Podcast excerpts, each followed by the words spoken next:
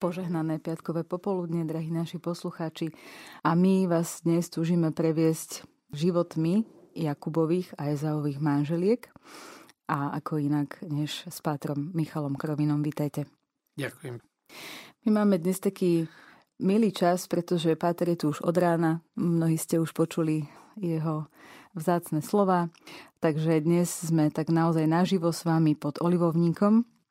Aj keď je vonku také nevľúdne počasie, tak my dnes môžeme mať taký čas, kedy naozaj si môžeme predstaviť tú atmosféru Izraela, to teplo, to slnko a to, ako žili naše starozákonné ženy, o ktorých budeme hovoriť v tejto relácii. Keď chceme hovoriť o manželkách Jakuba a Ezaua, tak teda musíme najprv predstaviť aj ich a potom, ako vlastne sa to celé stalo, aké manželky si vzali, aký život žili. V knihe Genesis v 25. kapitole od verša 27 čítame: Keď chlapci dorástli, Ezau bol udatným lovcom, mužom stepy. Jakub však bol tichý človek a býval v stanoch. Izák mal radšej Ezaua, lebo rád jedával divinu. Rebeka mala zase radšej Jakuba. Raz Jakub varil jedlo a Ezau prišiel zo stepy celkom vyčerpaný. Tu povedal Ezau Jakubovi: Nože mi daj rýchlo z toho červeného tu, lebo som celkom vyčerpaný. Preto ho nazvali Edom, červený. Ale Jakub povedal: Predaj mi najprv svoje prvorodenstvo. Ezau odvetil: Hľa, idem zomrieť, načože mi je prvorodenstvo? Jakub mu však vravel: Najprv mi prisahaj. A on mu odprisahal a tak predal svoje prvorodenské právo Jakubovi. Potom dal Jakub Ezaovi chleba a šošovicového pokrmu a on jedol a pil. Napokon vstal a odišiel. Tak málo si Ezau cenil svoje prvorodenstvo. Páter, mňa by zaujímalo, prečo bolo tak veľmi dôležité v tom období prvorodenstvo a vlastne čo sa dialo, prečo to tak bolo dôležité a prečo vlastne ten Ezau mu tak málo záležalo na tom.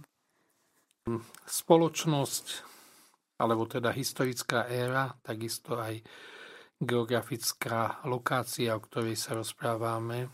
V tom čase tam prevládal patriarchát, aj keď ženy mali svoje miesto spoločnosti nie úplne podradné, ako by sme si mysleli, alebo sme o tom presvedčení. Ale otázka prvorodenstva, bol to taký regionálny aj kultúrny fenomén, zvyk v týchto kultúrach z Blízkeho východu. A síce na čele celého rodokmeňa stal otec, starý otec. A keď otec zomrel, tak syn, ktorý získal prvorodenectvo, za normálnych okolností to bol najstarší syn, on bol vlastne reprezentant celého rodu. S tým obradom vlastne požehnania pre prvorodeného súviselo aj isté právne skutočnosti, že bol naozaj reprezentantom, alebo teda dokiaľ do konca svojho života, potom bol zasa ďalší, povedzme jeho najstarší syn. Ale s tým súviselo zasa aj to, že z toho majetku, z toho podielu dostal dvojnásobok dedičstva ako ostatní synovia. Čiže má isté privilégium a to privilégium bolo spojené aj s ďalšími skutočnosťami, ktoré jednoducho... My by sme povedali, že to bol taký zástupca alebo reprezentant rodu, keďže oni mali povedomie nie rodinné, malej rodiny, ale vlastne celého rodokmeňa. Okrem toho, že sa jednalo o prvorodenstvo a Ezau si ho teda málo vážil podľa toho, čo čítame v Božom slove, išlo o samotné požehnanie Izáka. A tam vieme, že zasiahla ich mama Rebeka, ktorá videla na Jakubovi podľa toho, ako sa chovala, ako žil, že je možno takým hodnejším kandidátom na požehnanie. A nemohol ten otec požehnať oboch svojich synov? On ich v konečnom dôsledku aj požehnal, ale to prvorodenecké požehnanie bolo vnímané ako niečo špecifické, ako jediné výlučné požehnanie pre toho zákonitého dediča alebo reprezentanta rodu. A ďalší dostal požehnanie otca synovi, ktoré bolo vnímané inak, čiže nemalo rovnakú vážnosť. Nakoniec aj v tých časoch už boli muži vychovávaní, alebo teda otcovia vedení k tomu, že majú žehnať svojim deťom zvlášť svojim synom. Keď Izák už vlastne strácal zrak a cítil, vnímal, že už odchádza na večnosť, tak pripravoval svojich synov, teda svojho syna Ezáva, že mu dá to požehnanie a súviselo to s prípravou pokrmu. To bolo také zvláštne možno pre ten izraelský národ, že mal uloviť nejakú zver, pripraviť pokrm, priniesť ho tomu otcovi a on mu teda mal dať to požehnanie. A vieme, že tam vstúpila teda mama a naviedla Jakuba, aby v nejakom takom maskovaní teda prišiel a prijal to požehnanie svojho otca Izáka. No a prečo tam vlastne hrá tú rolu ten pokrm? Vieme to z nejakých zdrojov? Súčasťou takýchto slávnostných udalostí bolo aj slávnostné stolovanie alebo slávnostný obed. A my vieme, že vlastne otec mal radšej Ezau a treba povedať, že títo bratia boli nielen výzorovo, ale aj charakterovo povahovo pomerne odlišní. Ezau bol naozaj lovec, bol to muž stepy, mal veľa takých predností mužských z pohľadu otca, ale Ezau nemal zmysel pre istý systém alebo poriadok. Matka to neurobila iba z nejakej škodradosti alebo závisti, ale matka si uvedomovala, keď videla vyrastať oboch synov, že Jakub je predsa len súcejší kandidát na to, aby získal prorodenstvo, aby zastupoval celý rod, pretože Jakub bol viac taký sústredenejší, mal zmysel aj pre domácnosť, pre detaily, našiel si čas aj na modlitbu, na meditáciu a vnímal to ako takú dôležitú súčasť ozdoba, teda života, aj teda toho rodinného života, života domácnosti, kdežto Ezau to skôr vnímal ako taký nejaký kultúrno-náboženský ornament alebo nejaký doplnok. Teda, že my v našej tradícii, v našej kultúre to robíme takto, ale nemal k tomu adekvátny vzťah a pre neho to nebolo dôležité.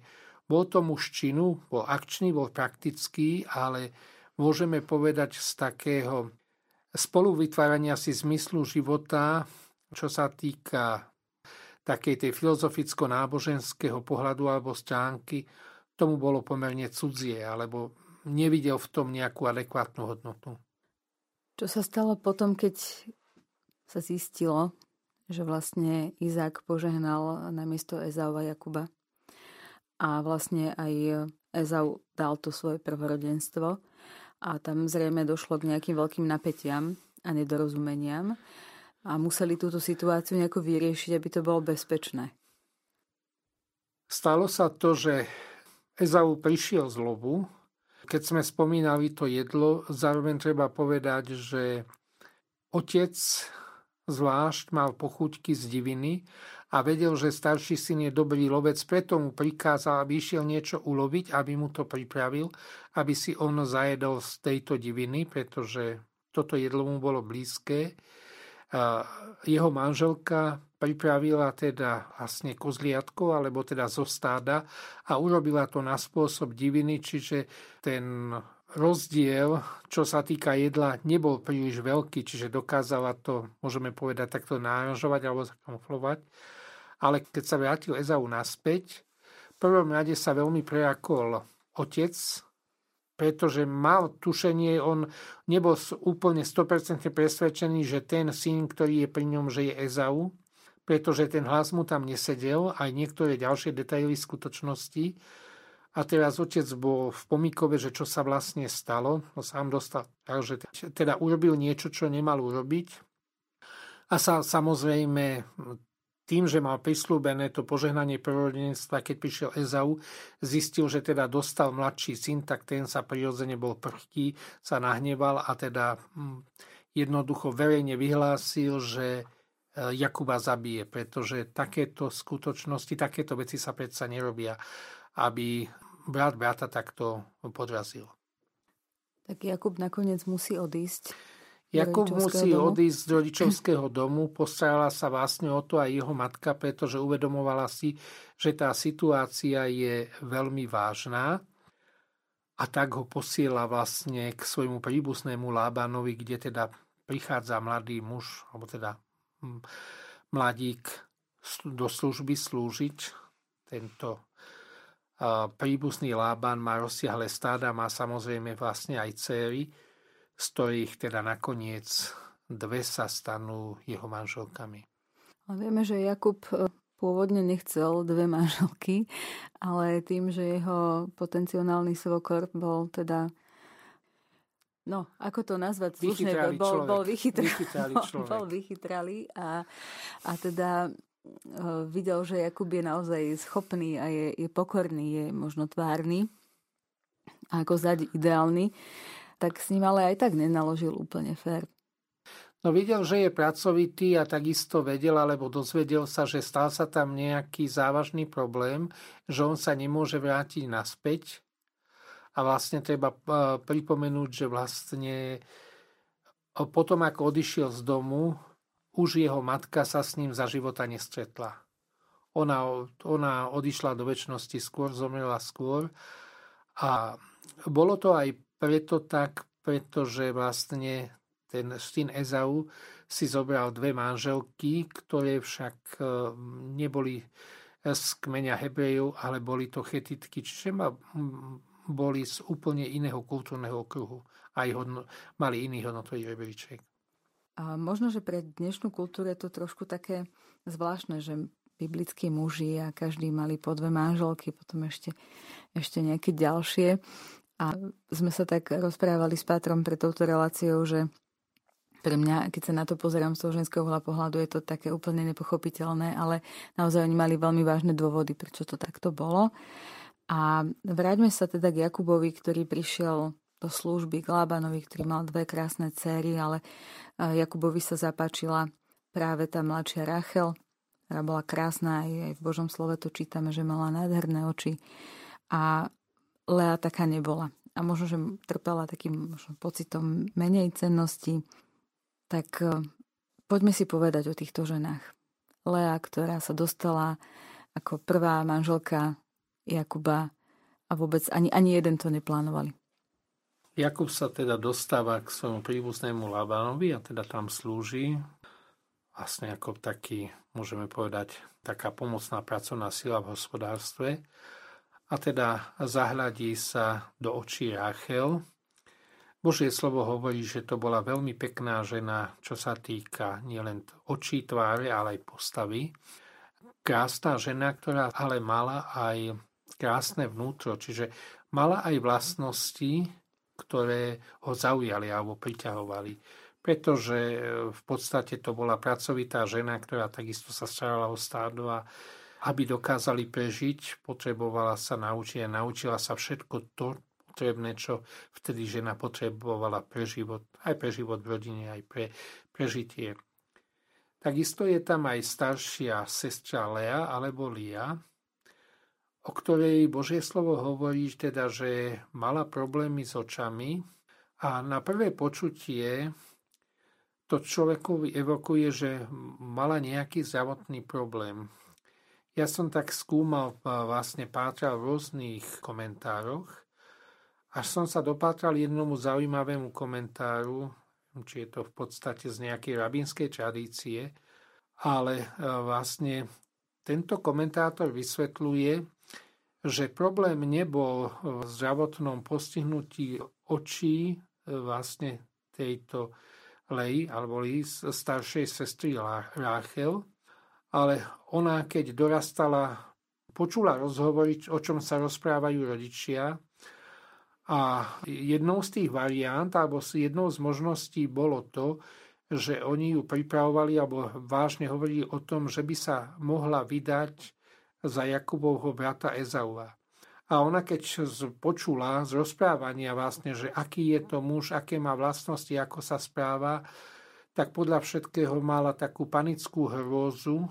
Pre ňu to bolo niečo strašné, že ona má žiť po boku alebo spolu s takýmto mužom, tak ona veľmi dlho plakávala, čiže mala vyplakané oči kvôli tomu, pretože nevedela spracovať, že čo komu urobila, alebo teda čo sa s ňou stane, keď ona bude mať žiť s týmto mužom, ktorého si ona nevybrala a s ktorým ju nič nespája. Teda jednoducho to vnímala ako také isté osobné prekliatie, alebo skrátka takú, že o nej, bez nej niekto rozhodol a ona má žiť po boku nejakého nevyspytateľného muža, ktorý kto vie, ako sa bude správať, či si ju bude vážiť, či vôbec ona dokáže s ním žiť, komunikovať, fungovať a vychovávať potomstvo. Môžeme si to predstaviť ešte aj v širšom kontexte, že vlastne bola celkovo utrápená, že nielen čo sa týka tých očí, ale vôbec možno chradla, tak vôbec psychicky, fyzicky. A potom možno vedľa tej Rachel vyzerala potom tak menej príťažlivo. Aj menej príťažlivo a v istom zmysle mala komplex menejcennosti, pretože ona si uvedomovala tie prednosti alebo tú príťažlivosť svojej sestry. Mhm. Keď sa ešte vrátime k Labanovi, bol to človek, ktorý ctil Boha Jakubovho alebo veril v iné v pohanské božstva? Bol to človek, ktorý formálne alebo snažil sa predržiavať vlastne svojho náboženstva, ale vnímal to tak veľmi prakticky, pragmaticky, že to, čo bolo treba, alebo to, v čom bol vychovaný, snažil sa nejakým spôsobom praktizovať, ale v takomto bežnom živote to vnímal veľmi pragmaticky, utilitaristicky, pretože mu išlo predovšetkým jednoducho o zveladenie, rozmnoženie majetku. A tak, ako oni boli vychovaní vtedy, a nielen vtedy, máme tu aj teraz, tak to vnímal tak, že keď mám zabezpečiť svoje dcéry, prípadný zaťov, vnúčatá, potomstvo, tak potrebujem im dať veno, čiže musím pracovať hodne v noci stále, robiť všetko preto, aby boli zabezpečené tak, ako to najlepšie viem a dokážem. Tam potom prichádza k tomu momentu, že vlastne podviedol Jakuba a ten zistil vlastne po sobáši, že si vzal niekoho, alebo manželkou sa mu stala práve Lea. Aj to muselo byť pre ňu veľmi také ponižujúce, že takýmto spôsobom ju otec zneužil, môžeme povedať. Na jednej strane to bolo ponižujúce pre ňu, bola to šoková terapia aj pre Jakuba. My sa možno tak pýtame alebo zamýšľame, ako je to vôbec možné, ako sa to mohlo stať, ale v rámci tej dobovej a regionálnej kultúry tam bola celá plejada zvykov, ktoré súviseli so svadobnými sobášnymi obradmi. A vlastne aj nevesta, ktorá prichádzala k ženíkovi, už potom teda na to svadobné lôžko prichádzala zahalená závojom.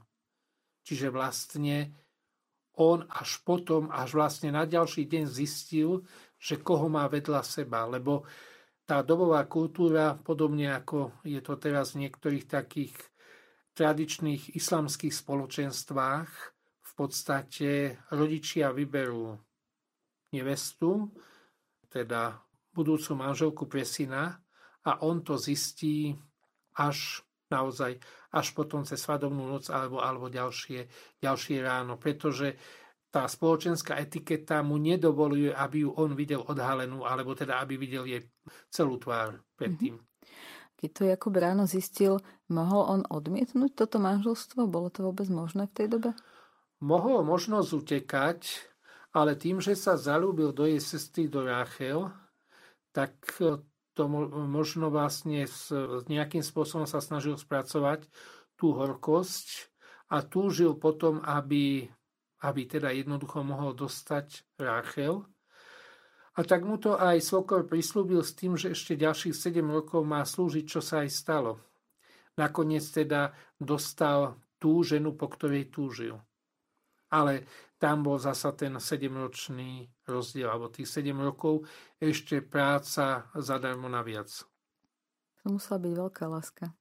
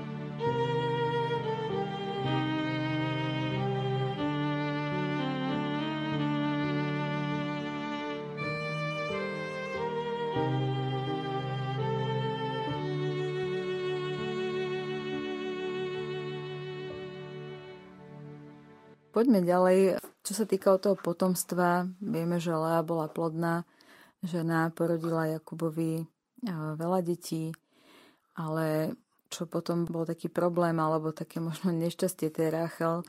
Jednak bola síce milovaná Jakubom, ale bola neplodná, že na niekoľko rokov. A takisto, ako sme to už viackrát spomínali v tejto relácii, že ľudia sme netrpezliví a chceme riadiť ten svoj osud alebo pomáhať možno Bohu v tom, ako by to už malo vyzerať a kedy, tak takisto vlastne zohrajú svoju rolu aj dve slúžky, ktoré teda sú ponúknuté Jakubovi, aby porodili potomstvo namiesto Rachel. Tak si to poďme tak ešte viacej zhrnúť a upresniť, že teda ako to bolo v tomto prípade Rachel a Lei. Lea, keď začala rodiť a tým, že čo ona si vlastne prešla takou, tou, môžeme povedať, životnou kalváriou, podľa všetkého začala znevažovať svoju sestru a začala akoby aj manipulovať a využívať, alebo teda predhadzovať pred oči, že jednoducho ty si ma nemala, alebo nemá za nič, ale teda ja tomu mužovi rodím potomstvo, má synov, čiže vlastne získala som aj istú vážnosť a tam už potom pôsobila taká škodoradostnosť, aj teda pýcha, dneska ješitnosť a zasa Rachel veľmi ťažko znášala tieto ataky. To je prípad viacerých starozákonných žien. Rachel samozrejme, aby bola neplodná aj kvôli tomu, aby sa učila dôverovať vlastne Pánu Bohu, aby naozaj aj celý ten problém odovzdávala do Božích rúk. Vtedy ľudia, tak ako teraz, sa snažili využívať aj svoje ľudské možnosti alebo cestičky, keď videla, že tá situácia sa nevyvíja priaznivo pre ňu, tak ako by si vlastne predstavovala alebo očakávala, tak teda ponúkla túto možnosť svojmu mužovi, že teda dovolila mu, aby teda vošiel k týmto dvom slúžkám, že to budú vlastne akoby také surogátne náhradné matky namiesto nej, aby teda jednoducho mal potomstvo aj vlastne prostredníctvom týchto slúžok. Tieto dve slúžky, tak ako čítame v knihe od Jozefa Ondreja Markuša, boli to ženy, ktoré boli obdarené základnou črtou všetkých zdravých žien, ženských bytostí, a to ochotou slúžiť. Že možno sa to pre nich stalo aj takou akousi výsadou byť matkami detí svojho Pána. Môžeme to aj takto vnímať, pretože to bola vlastne taká veľká podsta, alebo môžeme povedať také povýšenie, že vlastne ich pán alebo ich pani si ich vybrala, aby sa stali nositeľkami života, aby oni boli pri zrode, alebo teda nositeľky nového života, ktoré po pravnej stránke samozrejme budú patriť pánovi a panej domu, ale oni teda prispeli svojim podielom, alebo teda tým svojím aj biologickým príspevkom a materiálom k tomu, aby teda boli naplnené túžby ich pána, prípadne teda ich panej. Áno, Zilfa a Bilha boli tieto dve slúžky a vlastne takisto môžeme sa dočítať v tejto knihe, že vedeli si zastať aj na to druhé miesto a to pre ženu mohla byť teda veľmi ťažká úloha, ale napríklad Hagar, ktorá bola slúžka v Abrahamovom dome, to tak úplne nedokázala. Že oni boli možno o mnoho pokornejšie, kdežto Hagar v tej dobe vieme, že tak ponižovala Sáru a nechovala sa k nej v tej dobe veľmi teda úctivo, napriek tomu, že bola stále iba slúžka, aj keď matka ako keby prvorodeného syna. Tá história sa nám opakuje, naozaj narážame na to na každom kroku, že naozaj aj či v 21. storočí alebo v období týchto biblických ľudí starozákonných sa to stále opakuje, že sa tak asi všeobecne ľudia nedokážeme poučiť z tých chýb našich predkov. Poďme k Ezauovi, jeho manželkám. Tam to bolo také naozaj veľmi exotické prostredie, dokonca vieme, že rodičov tým veľmi zarmutil, tým výberom tých manželiek. Boli to Hetejky alebo Chetitky. Aký to bol národ? Trošku som skúmal a vlastne snažil sa zistiť o tomto starozákonnom etniku. Vlastne Hetejci alebo Chetejci alebo Chetiti bol národ, alebo teda jednoducho etnikum, ktoré odborníci sa prikláňajú, že buď pochádzali z Balkánu, alebo pochádzali od Kaspického mora, čiže z tej západnej pobrežia, čiže územie dnešného Azerbajdžanu, prípadne Dagestanu, juhovýchodná časť Ruskej federácie. A v období od 18. do 13. storočia pred Kristom, čiže 2. tisícročie, prišli na územie Malej Ázie dnešného Turecka a založili tam pomerne veľkú aj takú úspešnú ríšu. To územie zabralo veľkú časť dnešného Turecka, ale aj severozápadnú časť alebo veľkú časť Sýrie, Libanon a takisto až severný okraj Izraela. Bolo to zaujímavé etnikum, pretože boli veľmi zdatní, vedeli spracovávať kovy, najmä železo, boli dobrí bojovníci, mali zaujímavý aj spôsob života, stravovali sa striedmo, ale tak pomerne aj racionálne, čiže tam boli ovocie, zelenina, mlieko, mliečné výrobky, teda čas teda nejaké mäso. Mali zvláštnu aj formu správy, a síce, že počas vojnovej doby samozrejme kráľ alebo skrátka ten monarcha mal absolútne právomoci, ale počas mierových období alebo skrátka v čase pokoja, v čase mieru bolo niečo ako parlament alebo združenie starešinov takej môžeme povedať šlachty, ktorá mala právo volať na zodpovednosť alebo súdiť panovníka za nejaké prešľapy alebo za nejaké vážne chyby a omyly. Takisto možno treba pripomenúť, že mali veľmi dobrú armádu, že naozaj vlastne boli obávaní takí bojovníci, obávali sa ich mocní, teda mnohí susedia.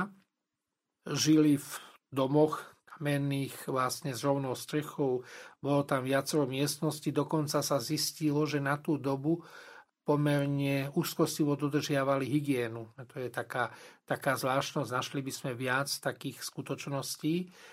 Tieto dve ženy, Judita a Bašemat, alebo Bašemat, je to záležitosť prekladu, boli Chetitky, boli z tohoto etnika, podľa všetkého boli veľmi pekné, príťažlivé a takisto aj, teda mali samozrejme svoje, ale aj mali istý taký rozhľad alebo vzdelanie schopnosti, priniesli takisto aj svojmu mužovi taký, môžeme povedať, solidný majetok. Avšak samozrejme boli politeisti. Zatiaľ sa zistilo, že v panteóne mali asi 640 božstiev, aj keď niektorí odborníci religionosti hovoria, že ich mohlo byť okolo 1000. Ale čo je zvláštne, že oni rozlišovali medzi božstvami vyššie, nižšie, dokonca vlastne k niektorým božstvám mali taký kritický postoj, alebo teda výhrady. Tieto ženy, hoci mali mnohé prednosti, predsa taký ten duchovný a kultúrny okruh bol úplne iný a zrejme pozerali, alebo teda vnímali muža, ale najmä jeho rodičov ako ľudí druhej alebo tretej kategórie. Pravdepodobne dosť tak vlastne ironicky, alebo teda jednoducho znevažovali tých svokrovcov, takže oni si dosť vytrpeli pri nich. Musel to byť veľmi vyspelý národ, keď si zoberieme, že už len tú skutočnosť, že Izraeliti bývali v stanoch a oni už si stavali domy. Áno. Tak to naozaj je také zaujímavé. Čo sa týka ešte tých mien, v knihe od Jozefa Markuša som našla takú zaujímavú vec, že mená Judita a Bašemata nájdeme ešte raz v knihe Genesis, ale sú tam zapísané ako Ada a Oholíbama, no podľa jazykovedcov sú to len prívlastky ich mien. Judita alebo Ada znamená zvelebovaná, oslavovaná, okrašlená. Bašemat znamená vznešená, vysoká. Mená nám hovoria, že obe vynikali a chceli vyniknúť. Je to nakoniec taká asi prirodzená túžba žien páčiť sa.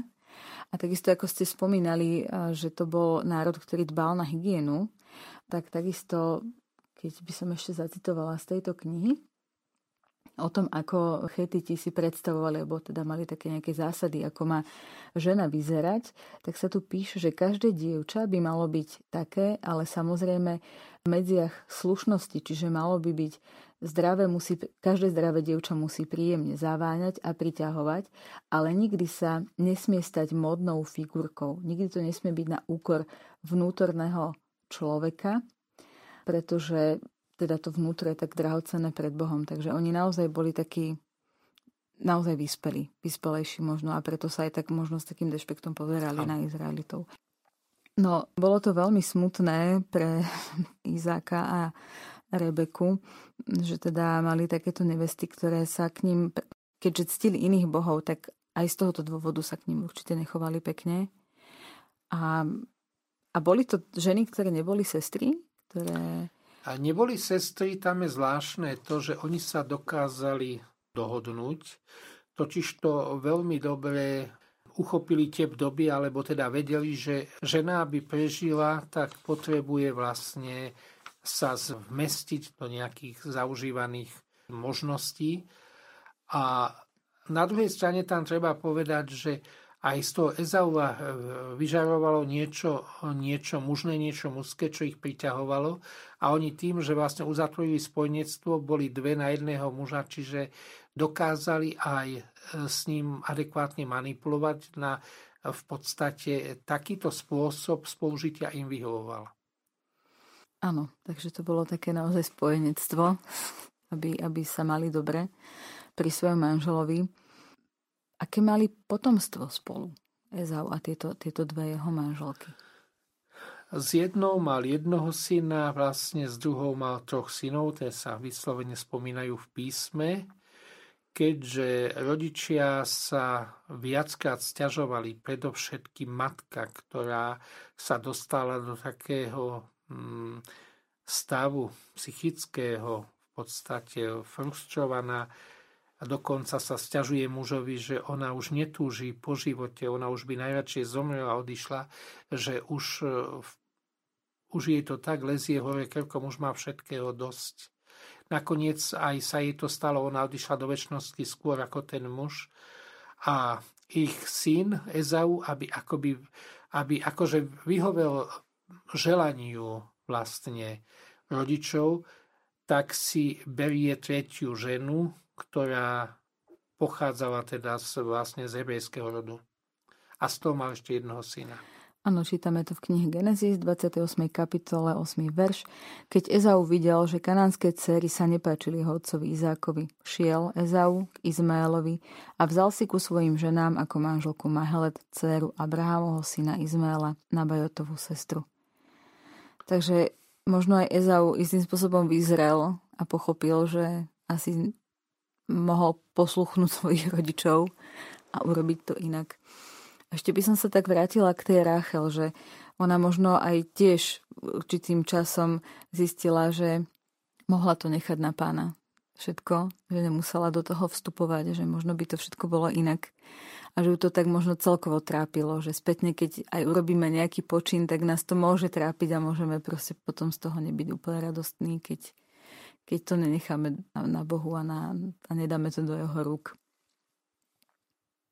V týchto životných príbehoch, keď to tak sledujeme, naozaj vidíme, že poslušnosť je veľmi dôležitá, že naozaj sa tak potvrdzuje, že je to matka všetkých čností. A možno by som ešte tak pripomenul, alebo lepšie sa vyjadril, keď povieme poslušnosť, tak to môže mať takú negatívnu konotáciu, negatívny rozmer.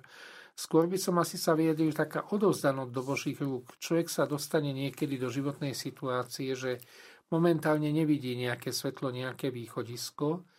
Nevie to ani inak lepšie uchopiť, alebo čím viac sa snaží to mať ako pod kontrolou, tým viac to stráca, alebo sa viac zamotáva. Tak tam to je otázka naozaj viery a osobnej dôvery voči Pánu Bohu, že Pane Bože, ja neviem, ako to bude, ani čo bude nasledovať, čo sa stane, ale ja sa ti dávam k dispozícii, tak ty ma drž. vlastne na hladine života, o tým ma sprevádza. Ja som ako človek vyskúšal všetko, čo som mohol, vedel, čo dokážem, ale ďalej už jednoducho nemám síly ani teda schopnosti, kompetencie. Áno, často sa ako ľudia pýtame na Božiu vôľu, čakáme tú Božiu odpoveď, ale potom je ešte taká druhá podotázka, že či sme ochotní prijať a akceptovať ju naozaj, možno aj tej poslušnosti, že veriť v to, že to, čo je Božia vôľa, je pre nás to najlepšie. A to je často veľmi ťažké a vidíme, že sa s tým borili aj starozákonní ľudia, starozákonné ženy. Ešte by som sa tak spýtala, Páter, že vy určite máte skúsenosti, čo sa týka sprevádzania proste manželských párov alebo prípravu pred manželstvom, že tuto vidíme na prípade Ezaua, že vzal si teda ženy z inej kultúry, pohanky by sme mohli povedať jednoducho, že je dôležité vyberať si partnera životného z tých kresťanských vôd, že potom sa ľahšie tým ľuďom kráča v živote, alebo je to jedno? Mal by tam byť, podľa mňa, život to tak ukazuje, nasvedčuje. Keď je človek mladý, keď sa zaľúbi, vidí to vonkajšie, to telesné, vidí tvár, vidí postavu. Veľmi dôležitá je ale aj taká duchovná spriaznenosť, taký duchovný súzvuk. Ono to postupne si uvedomujeme čím ďalej viac a viac, ako sme starší, ako zrejeme, ale najmä pri výchove detí. Pretože pokiaľ sa nevedia tí partneri dohodnúť, v akom duchu alebo aký hodnotový rebríček chcú odovzdávať alebo prezentovať tým deťom, tak deti väčšinou v podstate sa snažia tiež si manipulovať rodičov a vydobiť si svoje a väčšinou sa prikláňajú na tú stranu ľahšiu toho pozvolného rodiča, čo má samozrejme svoje dôsledky potom aj vlastne pri dorastaní, aj v dospelosti. A vôbec je to nejaký potenciál pre budúceho partnera alebo partnerku často taký trpký alebo s takou negatívnou príchuťou.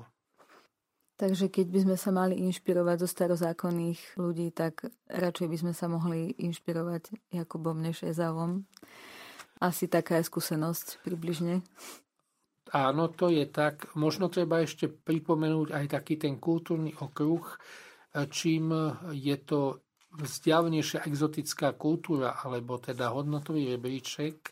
Na jednej strane to môže byť fascinujúce a priťahujúce, ale na druhej strane tam je širší záber, celá taká oblasť skutočností, ktoré môžu byť v podstate komplikujúce život, alebo môžu sa tam vlastne vynoriť alebo stať sa takými zásadnými radikálnymi prekážkami spolužití.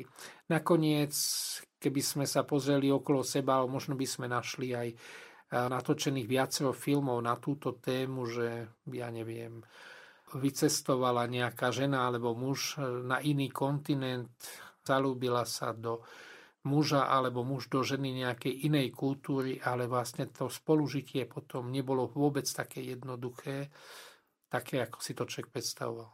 To môže byť taká a býva taká dvojsečná zbraň. Áno, určite.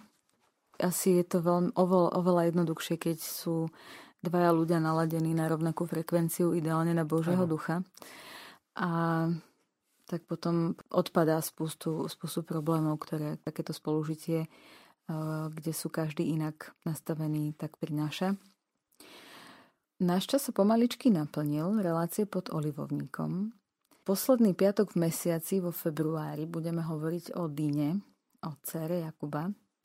Takže si nás môžete naladiť nielen až teda posledný februárový piatok, ale je samozrejme mnoho skôr, ale aby ste sa mali na čo tešiť, že v relácii pod olivovníkom sa posunieme k žene, ktorá nie je tak úplne známa. A to bol aj možno taký cieľ dostať sa k biblickým ženám, o ktorých sa hovorí málo. A aby sme si ich tak pripomenuli a ponaučili sa z ich života zase. Tak, drahí poslucháči, končí sa relácia pod olivovníkom. Lúči sa s vami Monika Martinkovičová a páter Michal Krovina.